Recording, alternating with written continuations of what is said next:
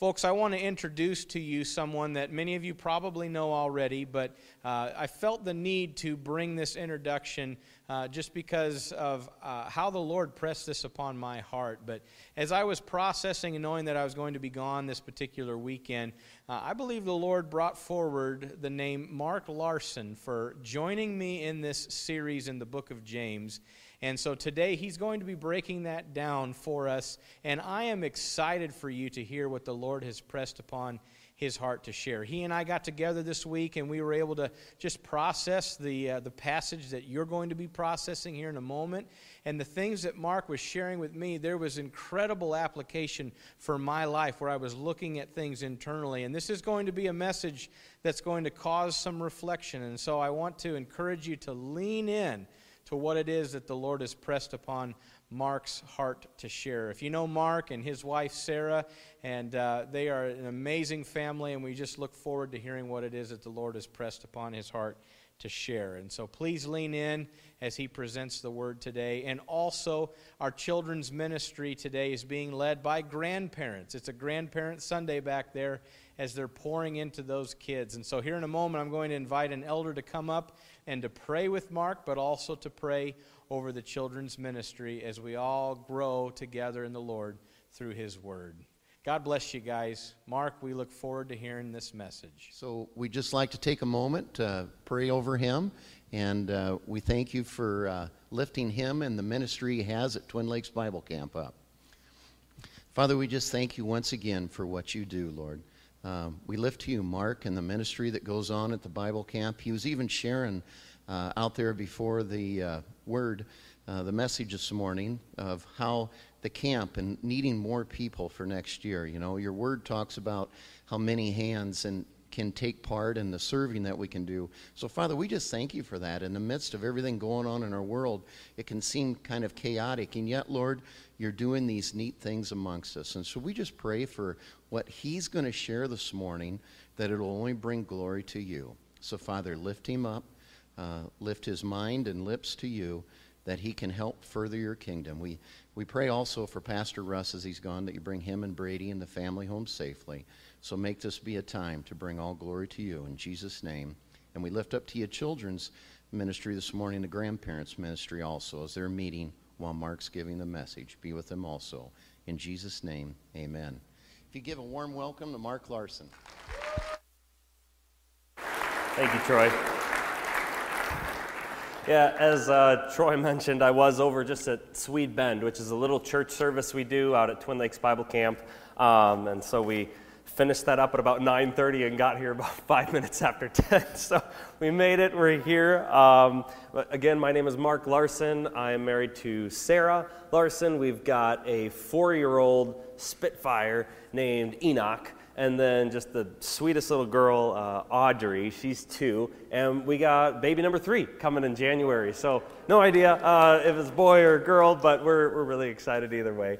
Um, we've just gotten to we loved being here in Iowa these last five years and getting to know this community, getting to know a lot of you. So it's just, it was really, um, it was cool. It was a cool opportunity to be able to come and be here with you all today. Uh, we, as you know, we're in James. Um, that's what Russ has been taking us through through the summer. And so I just figured if you all want to start turning to James 4, uh, I'll give you a minute to get there. It was, um, it was really nice of, of Russ to ask me to speak because, like, I've not been here this summer.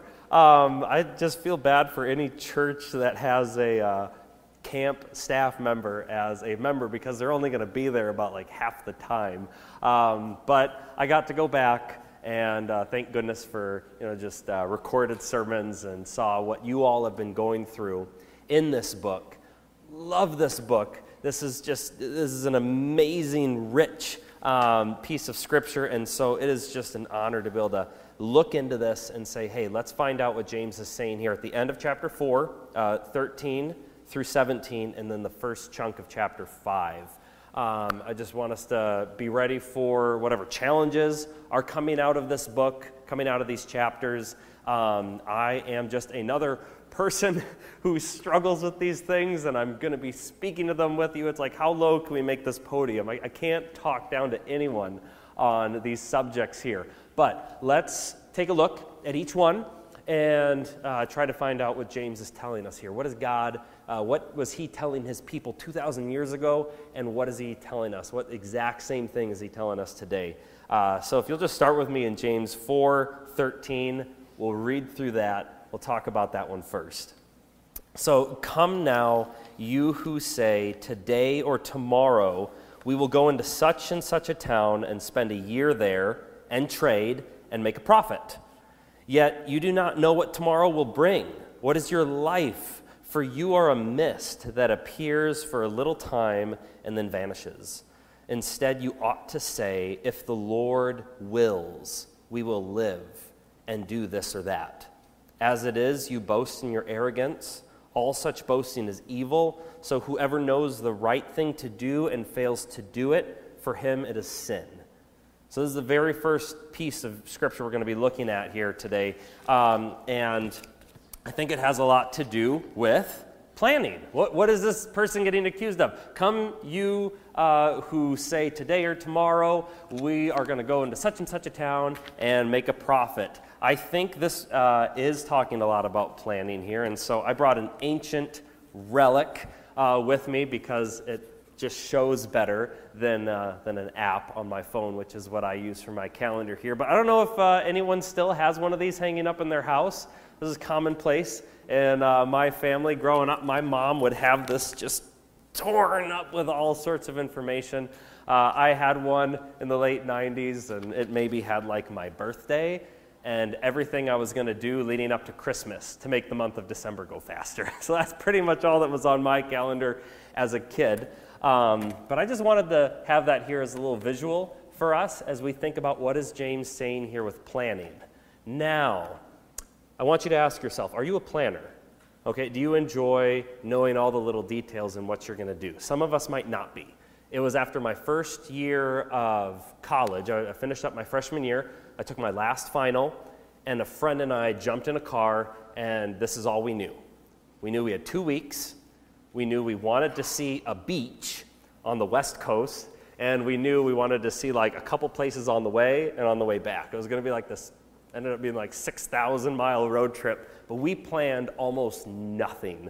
We didn't know how long it was going to take to get to each place. We didn't know where we were going to sleep, how long we were going to be at each spot. Uh, we had nothing planned, and it was awesome. And so there was this, there was this part of me uh, that could probably have read this at one point and just justified that and been like, oh, good. James is saying that we shouldn't plan. Come, you you know say we're going to go here and there and have all these plans and make a profit. Um, that's, however, I, I don't think that's what James is getting at here. Okay, there's all sorts of practical and good uses of planning, but this is where planning um, it, it does something really really helpful. Okay? Planning and how we think about our plans and how we make our plans and how we speak about our plans and how we uh, act when they are fulfilled or not says a lot about what's going on in our heart. Because what do we want? We want to be in charge of our lives. We want to think that, you know, yes, responsibility of our actions is so important, but we want to think that we are masters of our own fate. We want to be masters of our own fate. We want to make a profit. Everyone I know wants that. Um, we want to make something of ourselves. We want to be healthy. We want to be comfortable. We want assurance. Uh, where's Brian? We want insurance. We want. we, we want to be liked. We want to be in control. And guys, none of these things are bad to plan for or try to make happen. None of them are bad. They, they bring a smile to my face when they happen in my life and when they happen in my friends' lives. Um, and I'm very sure you'll see me teaching my children to you know take responsibility of their lives and you know work on these things but here's a question I want us to be asking ourselves Is our identity, is our peace, and is our joy ever found in these things? All of these things are great, but they are all shakable, okay? Our, our um, making a profit, our health, um, our comfort, our assurance, our insurance, all of those things. Everything is like shakable, okay? Um, and it all falls under this umbrella. Look at what he says in verse 15. If the Lord wills, this is what, this is what you should be saying instead of bragging about your plans. This is what we should be saying. If the Lord wills, we will live and do this or that. I don't think anyone would have been surprised if the antidote was simply saying, if the Lord wills, we will do this or that. What did I just leave out? If the Lord wills, we will do this or that. We will live. That's not something that the uh, people he's addressing even acknowledged. This is that, like, have you ever taken the time to, to wrap your mind around that, that there is someone who is in charge of every breath in and out, that God has control even over even that? Just how much time we, we live or have on this earth is something that we'll never know. It's like today is August 29th, and as, as much as we have accomplished as a human race, you know, we see a river and we build a bridge. We've got a moon out there. We'll fly a rocket to it. You know, we got Mars way out there. You can barely see it with a telescope. And it's like we're to put, you know, we're going to try to put people on that. Um, we got these illnesses and we're going to fight them. And we've got all this crazy stuff that we've been able to do as a people and then we've got all of our coolest accomplishments that we've attained individually, and you take all of that into account, and we don't even know what's going to happen for sure on August 30th, tomorrow. We, we don't. There's, there's got to be this humility that we have as people that we don't know, even if we have the rest of today or tomorrow.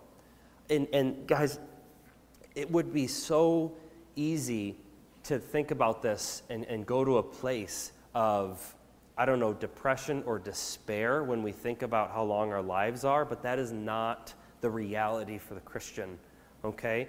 Um, a daily, a daily um, relationship, a daily relationship with the Savior of our souls, and the reality of the fragility of our body does a lot to sh- sanctify our daily perspective. That was a mouthful. I'm going to say it one more time. A daily relationship with the Savior of our souls and the reality of the fragility of our body does a lot to sanctify our daily perspective. Just thinking about how long do I really have? You know, what, what, how much time is God going to give me? Um, that could be something that if we don't know what is after death, that is a terrifying thing.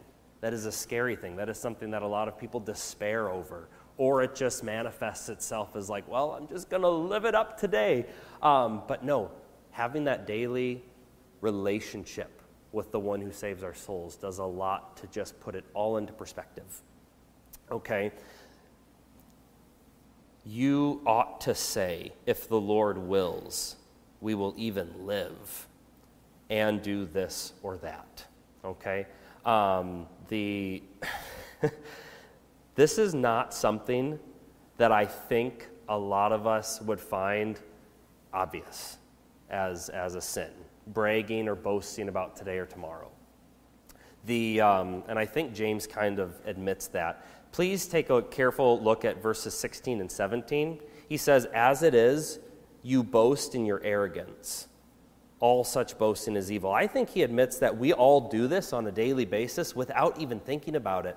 I have never heard someone talking about their plans and thought, you were evil. You know, I've never heard someone talking about what they plan on doing tomorrow or the next day or next year and thought, like, man, that is, that is really wrong. Um, but it is so subtle. Like, d- does the way we talk about our plans reflect who we think has a final authority in our lives. Because just the way we talk can be so subtle and lead us into a place of actually believing and thinking that we are masters of our fate and that we have control over things that we don't have control over. And it just by how we talk about our plans, if it's going to affect our hearts and lead us to a place where it's like, I really think I've got control in my life, That is the problem I think that James is addressing here. And so here's what I would ask. Here's what I would think. The, um, I was really proud of our summer staff this year.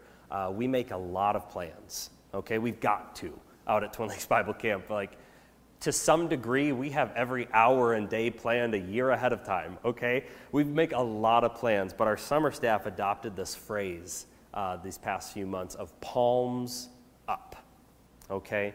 And that just simply meant like, yes, we know what we want to do, but we aren't holding tightly onto any of it.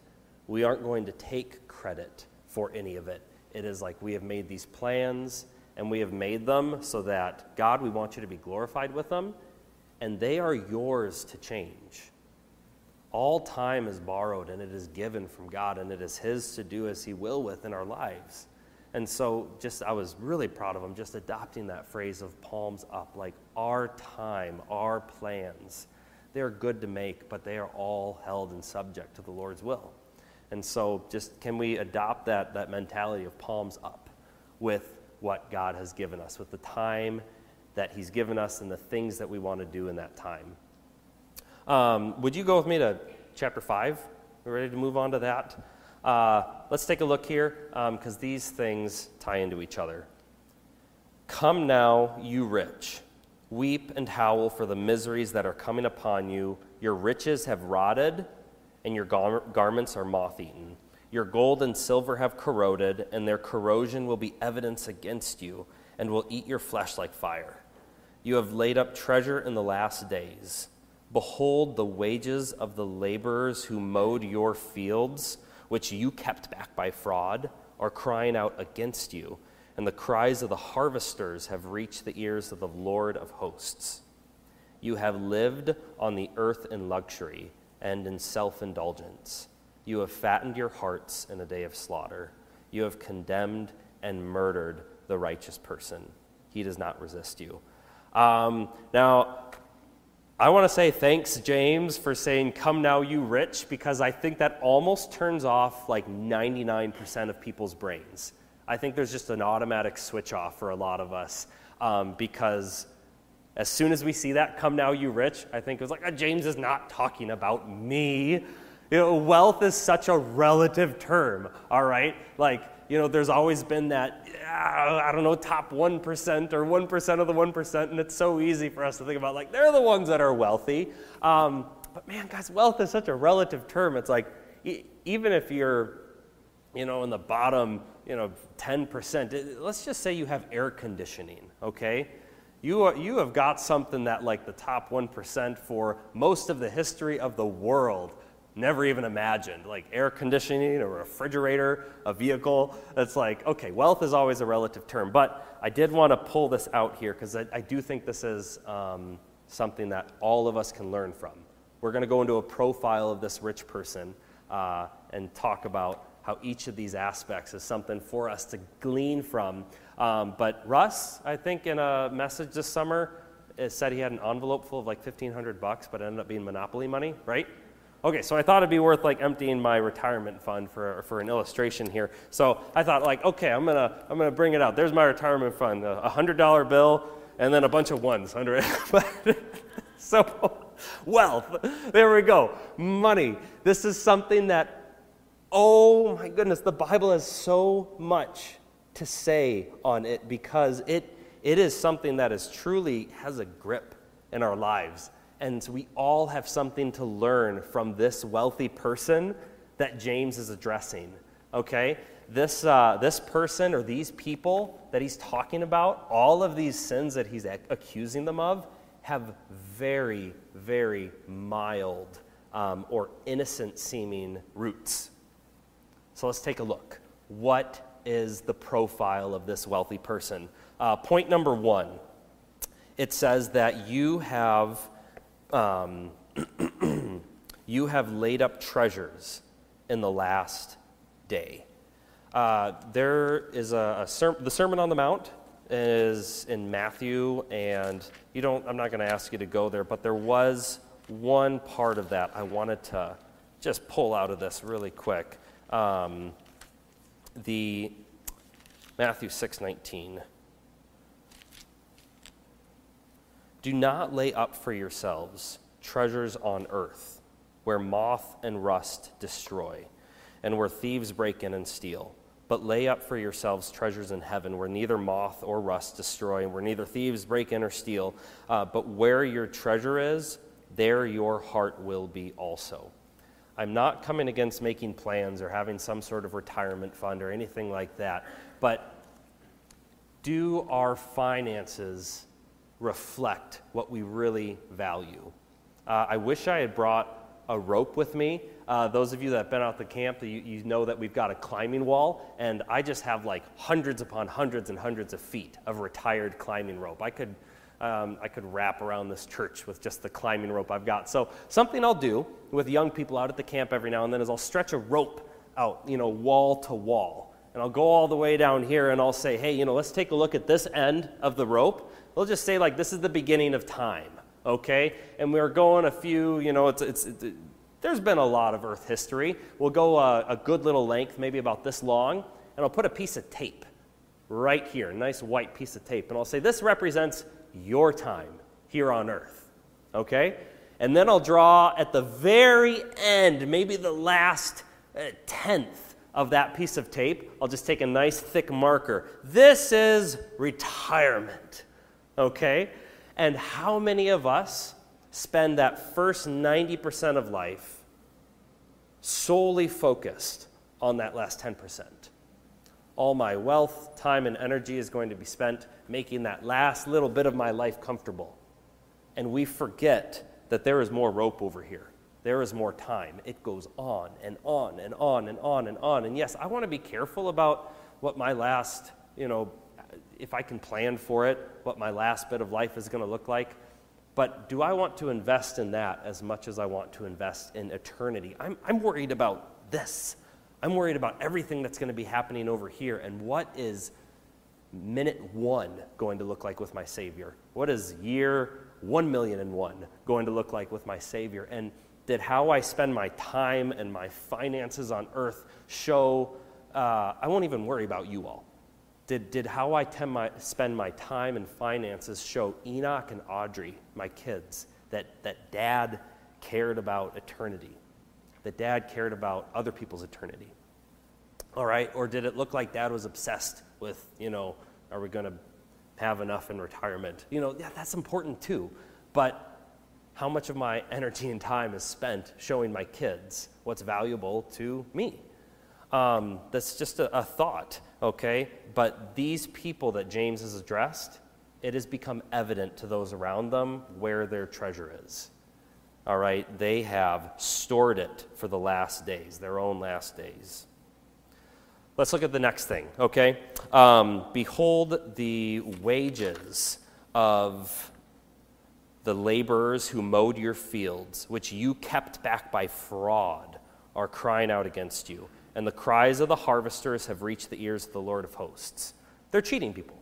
Okay, they've cheated people out of their financial deals. I, I, don't know if I'm addressing anyone here who you know has employees or anything that's like you know done this. You know, I, I, don't I don't imagine so. Um, but how easy is it for us to be tempted to cheat someone when it comes to a large financial sum of money? It's like for me, remember, wealth is a relative term. For for me, the biggest amounts of money that I'm going to bring in and, and you know, give out to sell or buy or trade is vehicles, okay? That's it at this point in my life. I, I buy cars, I sell cars. It's, that's the most amount of money I see on a regular basis. Um, I was just selling a truck like last week, and I was really excited to sell this truck because there was nothing wrong with it. It's been in my family for like 11 years. Uh, it's been going strong. Like, the, the worst things with it are cosmetic. My dad parked it under a pine tree it was just covered with sap. And I'm like, Ugh. But mechanically, it was awesome. And I was like, I don't have to, you know, worry about the next person buying this vehicle. I don't have to worry about, you know, them, you know, driving it down the road and it falling apart. It's a good truck. And I'm checking the oil. I'm checking everything right before I sell this vehicle. And the oil's low. And I'm like, no. This is, I had the price I thought I wanted to get for this, what I thought it was worth. And they get there, and Uh, they ask, Is there anything mechanically wrong with it? Think it burns oil. it was just, it was rough, you know. But how easy is it for us to be like, all right, you know, I want to get certain amount of money out of a deal or out of selling a car um, or certain amount of work out of my employees. And we try to find all these little ways to like scrounge every last penny or withhold information so that we maximize our profits. And that's something that we can do in just a little way. This is the first time I've ever talked to adults about money. I work with youth, and I tell them um, that it doesn't matter if you don't have a large amount of money because Luke 16 10 tells us that he who is faithful with little will be faithful with much. I say, what? Young people, what are your financial habits now? What are your financial, how do you work with money right now? If you want to know what you're going to do with a lot later, take a look at what you're doing with a little bit now, okay? And start shaping those habits now because, you know, if you are generous now, I think you'll be generous with, more. So many of us get stuck in this mindset of like, if I just had millions or if I had more, then I'd be generous. It's like, I, I don't know. It's, if we're stingy with a little, I think we'll be stingy with a lot more. Um, and so, how do we handle these financial habits now with just a little? Um, the, it, it's just something that I think is great to think about. We get to see how it plays out with these people that James are addressing. It's gone to the point of they're totally just cheating and withholding wages from their laborers. But how did they get there? Okay, let's move on. Um, the next profile for this is the hardest one for me to address. And in my first time planning this, I was like, I'm not even going to go there. Um, it's you have lived on earth in luxury and self indulgence.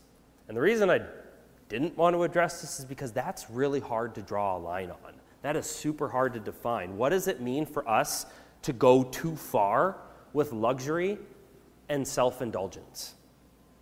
And I have no idea how to draw that line. Now, there is a line, there is a point that we spend so much on ourselves that it just shows that you know we are all about ourselves and you know that we can use our finances to just I don't know, go crazy on making ourselves just comfortable here right now and I have no idea how to tell you what that line is. The only thing I have to offer is a story to think about.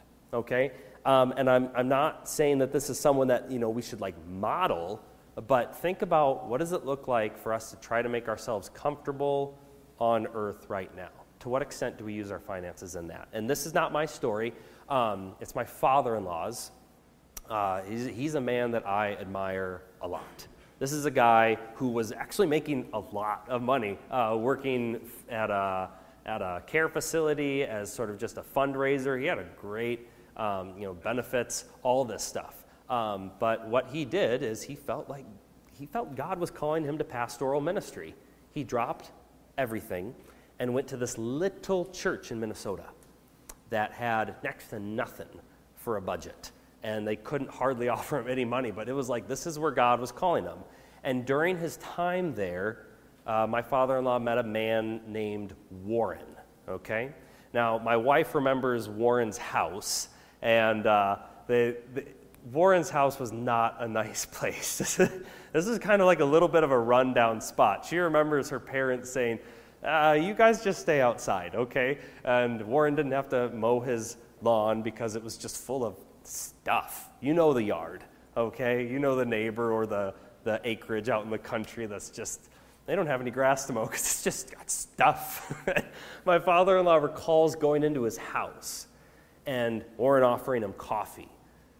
And my dad, father in law, took a look at the coffee maker. He's like, I don't know if I want something that's come out of that coffee maker. But he took a look at Warren and said, Warren's still alive. Maybe I can have, maybe I could, maybe I could have one cup of coffee. And uh, he went to use the restroom and he noticed this big cardboard box full of toilet paper rolls that have just maybe like, like six or seven squares left on them. You, you know what I'm talking about? It's just like, I work, okay, I work in the people business. I, I, I do a lot of, uh, we serve guests at the camp, and I know what it's like to look at a toilet paper roll and just be like, ah, should I change that? It's, I don't want to waste any, but maybe it's, maybe, maybe I won't be back here before it needs to get changed again. So I know what it's like to like take that little toilet paper roll that's only got a little bit left um, and toss it. So Warren, what he would do, he went to this bakery and that's how he got his toilet paper. He would just go to the trash can and like find these rolls that just had a little bit left. And the, the dude lived as frugally as possible.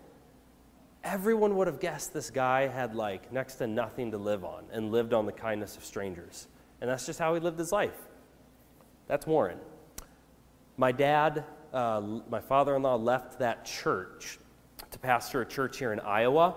And he found out a few years after he left that Warren had passed away and left a gift of a little over a quarter of a million dollars to that church.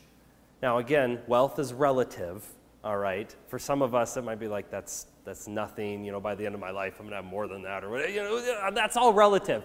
You know, but for that church, that was 10 times the operating budget. Uh, when my father-in-law started there and that's not this is not a message on like you know give to the church or anything this is just a message on just being able to ask ourselves, what is our money for? And is it really mine? Okay? If, if it's all given from God, how much, how much do I use on myself? You know, how much do I use for His kingdom? It's just something to ask ourselves and to never stop asking ourselves. For Warren, like he knew what he needed and what he wanted, and, and he knew where you know he wanted his money to go towards the kingdom. And so I just I love that story. No one saw it coming, um, but that's, uh, that's a little look into Warren's life. Um, I do want to share one more thing on this when it comes to where is the line between using my money for myself and using it for others? How do I not cross that line of luxury and self indulgence? And here's what I would ask that you don't ask that question. Okay? To what extent is spending my money on myself a sin? I encourage you not to ask that question. And the reason is we get that we get a version of that question working with young people. We get a version of that question all the time. And it has to do with purity. Okay? It has to do with like relationships and liking someone else and they're always asking, "How far can I take this before it's a sin? How far can I go with that before it's a sin?" it's the wrong question.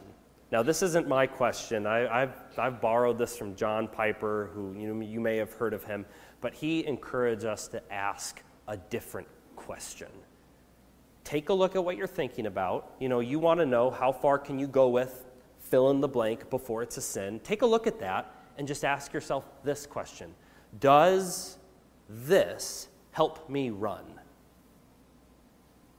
If you were at the camp this summer, you knew our theme verse was Hebrews 12, 1 and 2. It said, Therefore, uh, let us throw off every hindrance, you know, and let us run with um, endurance the race that is set before us. Um, does what you're asking yourself help you run?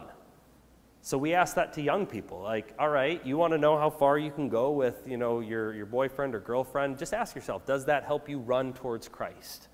Does that help you conform more to his image, show others what your life is about, you know, change into the person of Christ. If you're wondering how far, how much can I spend on myself before I cross that line of luxury and self indulgence, stop asking that question. Ask, how does my spending help me run? How does my money, you know, help me run towards Christ with what God has given me?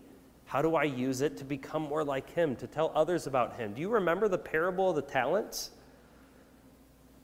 The master gave his servants something. It wasn't theirs, he gave it to them. And he wanted to see how they were going to invest it to glorify or to, you know, to, to, to make more rich their master. Guys, our time and our money has all been given by Christ. And it's for, it's from him and it's for him. So I, I encourage not to try to find that line of where luxury and self indulgence is, but to just go the other way and say, Does my money help me run towards Christ? Uh, let's look at the last profile of this rich person that James is addressing, and it comes right at the very end, uh, verse 6, chapter 5, verse 6.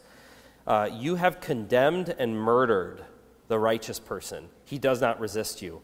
Um, I was talking to Russ, like he mentioned in the video, and I said, Well, Russ, we're, we're not talking to anyone, you know, in that position today. And he's like, Well, I challenge you to think about that another way because where murder is like the end of the line for something much more innocent, something much more seemingly innocent, okay? And I read about it in books. I like to read different, you know, novels all the time. And, you know, there's, there's, there's all sorts of stories how with it, when it comes to a large enough sum of money, people are willing to kill, you know, and all that. Uh, but what's something much more sly and, and innocent that we struggle with on a regular basis that surrounds money? And I think it has to do with what John teaches in 1 John about hatred. It's like if you have hated your brother in your heart, you're guilty. Like that is that is essentially murder. Okay? And how easy is it for us to hate someone over financial matters? Who's ever known of a family that got split up because they're trying to figure out how do we you know break up mom and dad's inheritance? How many of you have like been on the bad end of a deal and got like cheated and you're like, I can't stand that person now. Okay? How many how easy is it for us to hate someone in our hearts when this temporary thing is in play? And what role does that play for us as brothers and sisters in Christ? And what does it show about our relationship with each other when we are cheating each other or hating each other over this temporary thing? And so that's just, I think, something that all of us need to be on guard for. It's how do we think about other people? I, I, I really don't love the term, uh, it's not personal, it's just business. We usually hear it from people who, you know, are trying to make excuses for their practices. But I think it might have some good application if you're tempted to hate someone because they've cheated you. It's just like, all right, you know, um, it's just business. I don't need to hate that person. I might not need to deal with them anymore. Um, but I don't need to hate someone in my heart over what they've done to me financially or how I don't like them because of finances now. This is something that I think we all need to be, that applies to all of us, okay? Our, I want to wrap up this section on finances by going to 1 Timothy. Now, maybe you've already thought about it this morning, but 1 Timothy uh, chapter 6 verse, starting in verse 6. Yeah. Uh, 1 Timothy 6 6. But godliness with contentment is great gain. We brought nothing into this world, and we can't take anything out of it. But if we have food and clothing, with these we will be content. For those who desire to be rich fall into temptation, into a snare, into many senseless and harmful desires that plunge people into ruin and destruction. For the love of money is the root of all kinds of evil. It is through this craving that some have wandered away from the faith and pierced themselves with many pangs. Guys, notice he's not saying, and I'm sure you've heard this before, he's not saying money is the root of all kinds of evil. Okay? This is great use and offers a lot of freedom, um, but it's the love and the desire, and I'm going to do anything I can to get more of this that leads to all sorts of evil. And so, what does it say at the beginning, though? Godliness with contentment. Are we content with wherever God has us? Or are we only going to be content once we get to a certain point?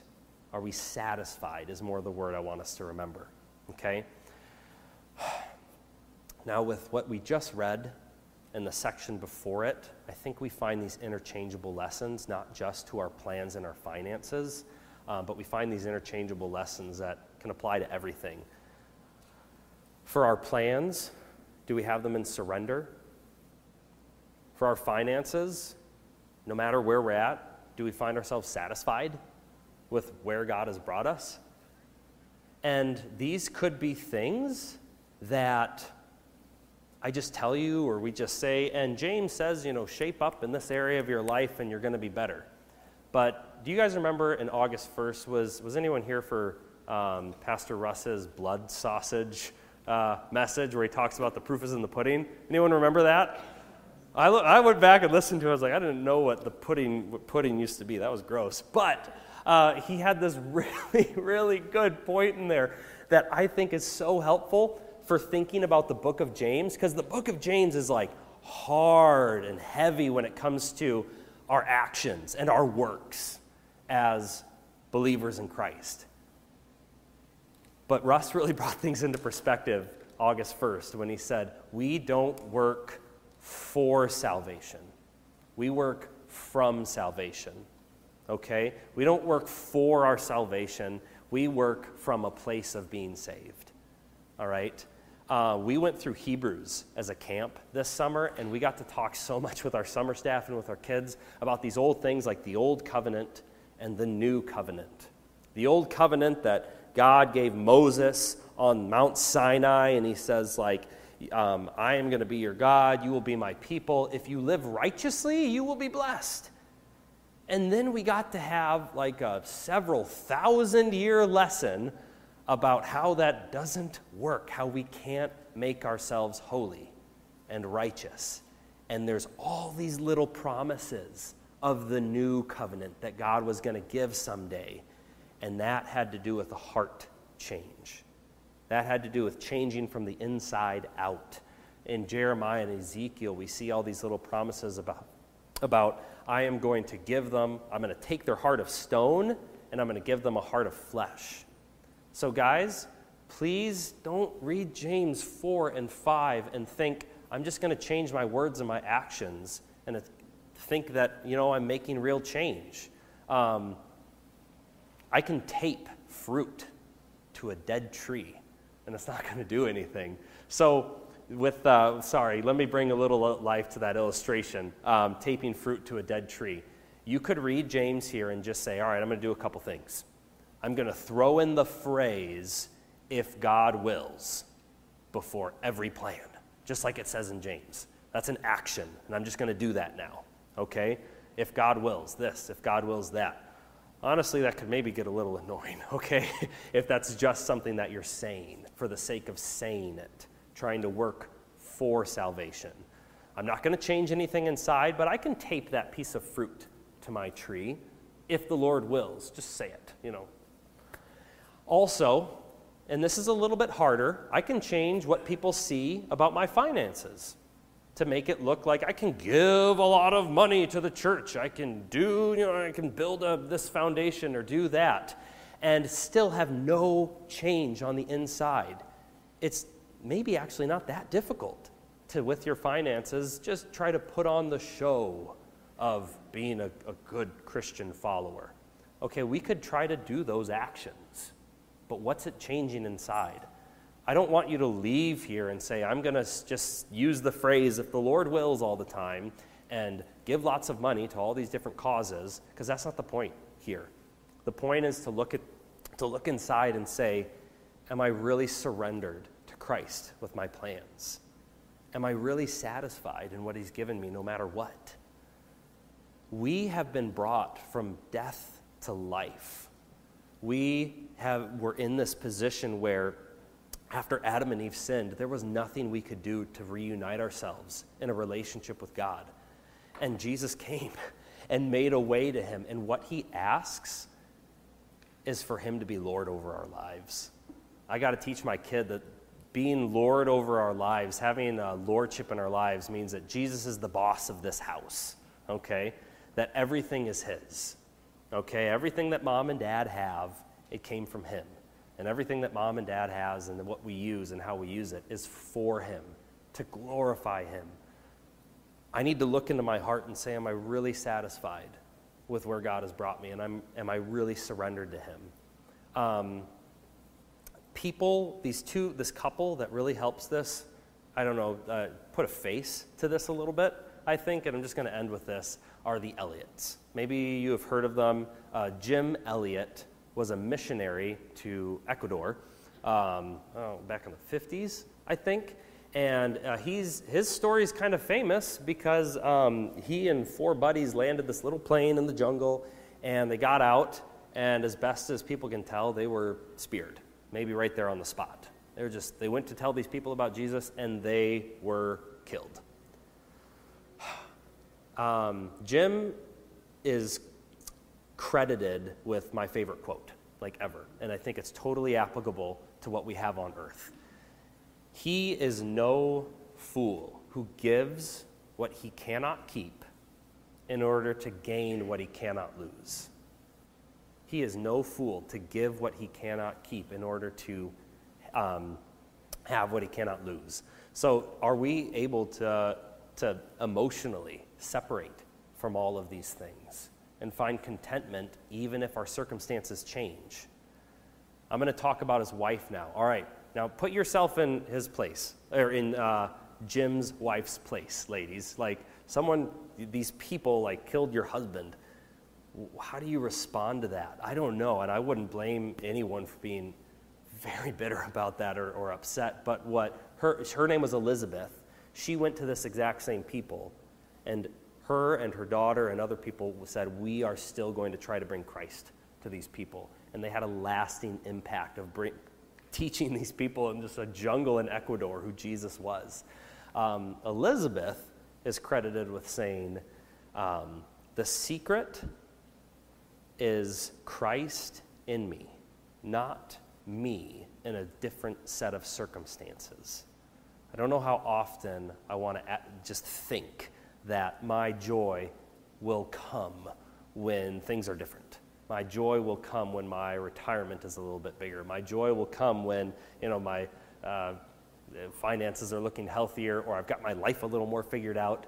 Um, guys, the secret is Christ in me now, not me in a different set of circumstances later. Our plans, our finances, those are all great things, but is our identity, is our peace, and is our joy tied to these things? Because as uh, we studied with our campers in Hebrews. All these things are shakable. Hebrews 12, at the very end of that chapter, says this. Um, Yet once more I will shake not only the earth, but also the heavens. Uh, yet this, this phrase indicates the removal of things that are shaken, that is, things that have been made in order that the things that cannot be shaken may remain. Therefore, let us be grateful for receiving a kingdom that cannot be shaken, and let us offer to God acceptable worship with reverence and awe, for God is a consuming fire. Um, are we willing to put our identity, our peace, and our joy in these things that cannot be shaken and find contentment in Christ regardless of our circumstances? That is not an easy question for me to ask. I have so many friends and family um, that this is just, this is not something that is easy to say from the pulpit. It is hard for me to accept. I could give you 12 examples from the last week in my own life where I was just angry or brought to tears about just things about money or, you know, my plans not going through. But guys, as a follower of Christ, those, gives me, those give me opportunities to look in my life and say, all right, Jesus, am I going to find satisfaction in you today? Am I able to, to surrender these very difficult things to you? Because, guys, he asks for them all.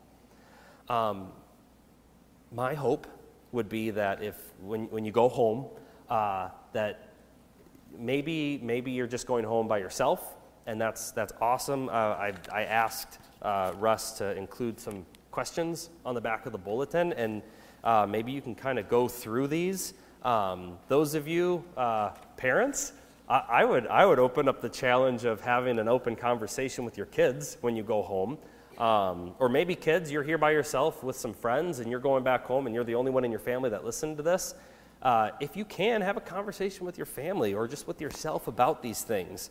But I'll just go through them. Based on what others see me do or hear me say, who would they say has the highest authority in my life? So, based on what I do or what I say, can others tell who has the highest authority in my life? I don't want you to just throw the phrase, if the Lord wills, in front of everything, but do people see that, that heart attitude? Question number two How do I think Jesus would describe my financial stewardship? I can't tell you how to do anything with your money, and I really shouldn't, you know. but there is one who it's from and who can, and that I think it's important for us to think what he thinks about our finances. So, how do I think Jesus would describe my financial stewardship?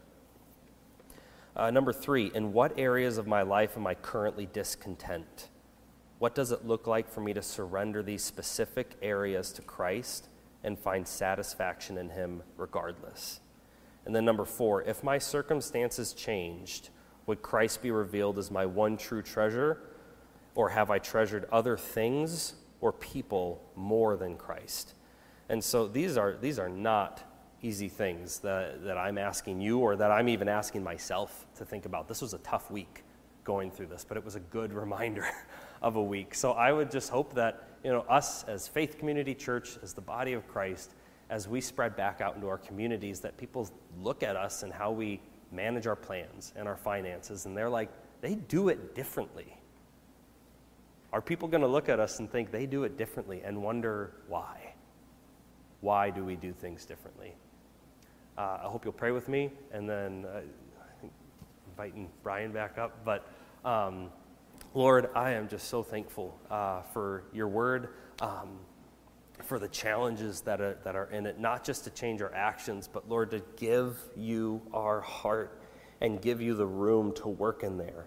Um, Lord, it is, it is difficult to surrender our plans and our finances and all these things to you, but God, there is no one who is more trustworthy with them um, and it is scary to give that to you sometimes, but God, I pray that as we step out in faith, you would continue, as you always have, to prove and show yourself faithful. Uh, we love you, Lord, and it's, it's all from you and it's all for you. Amen.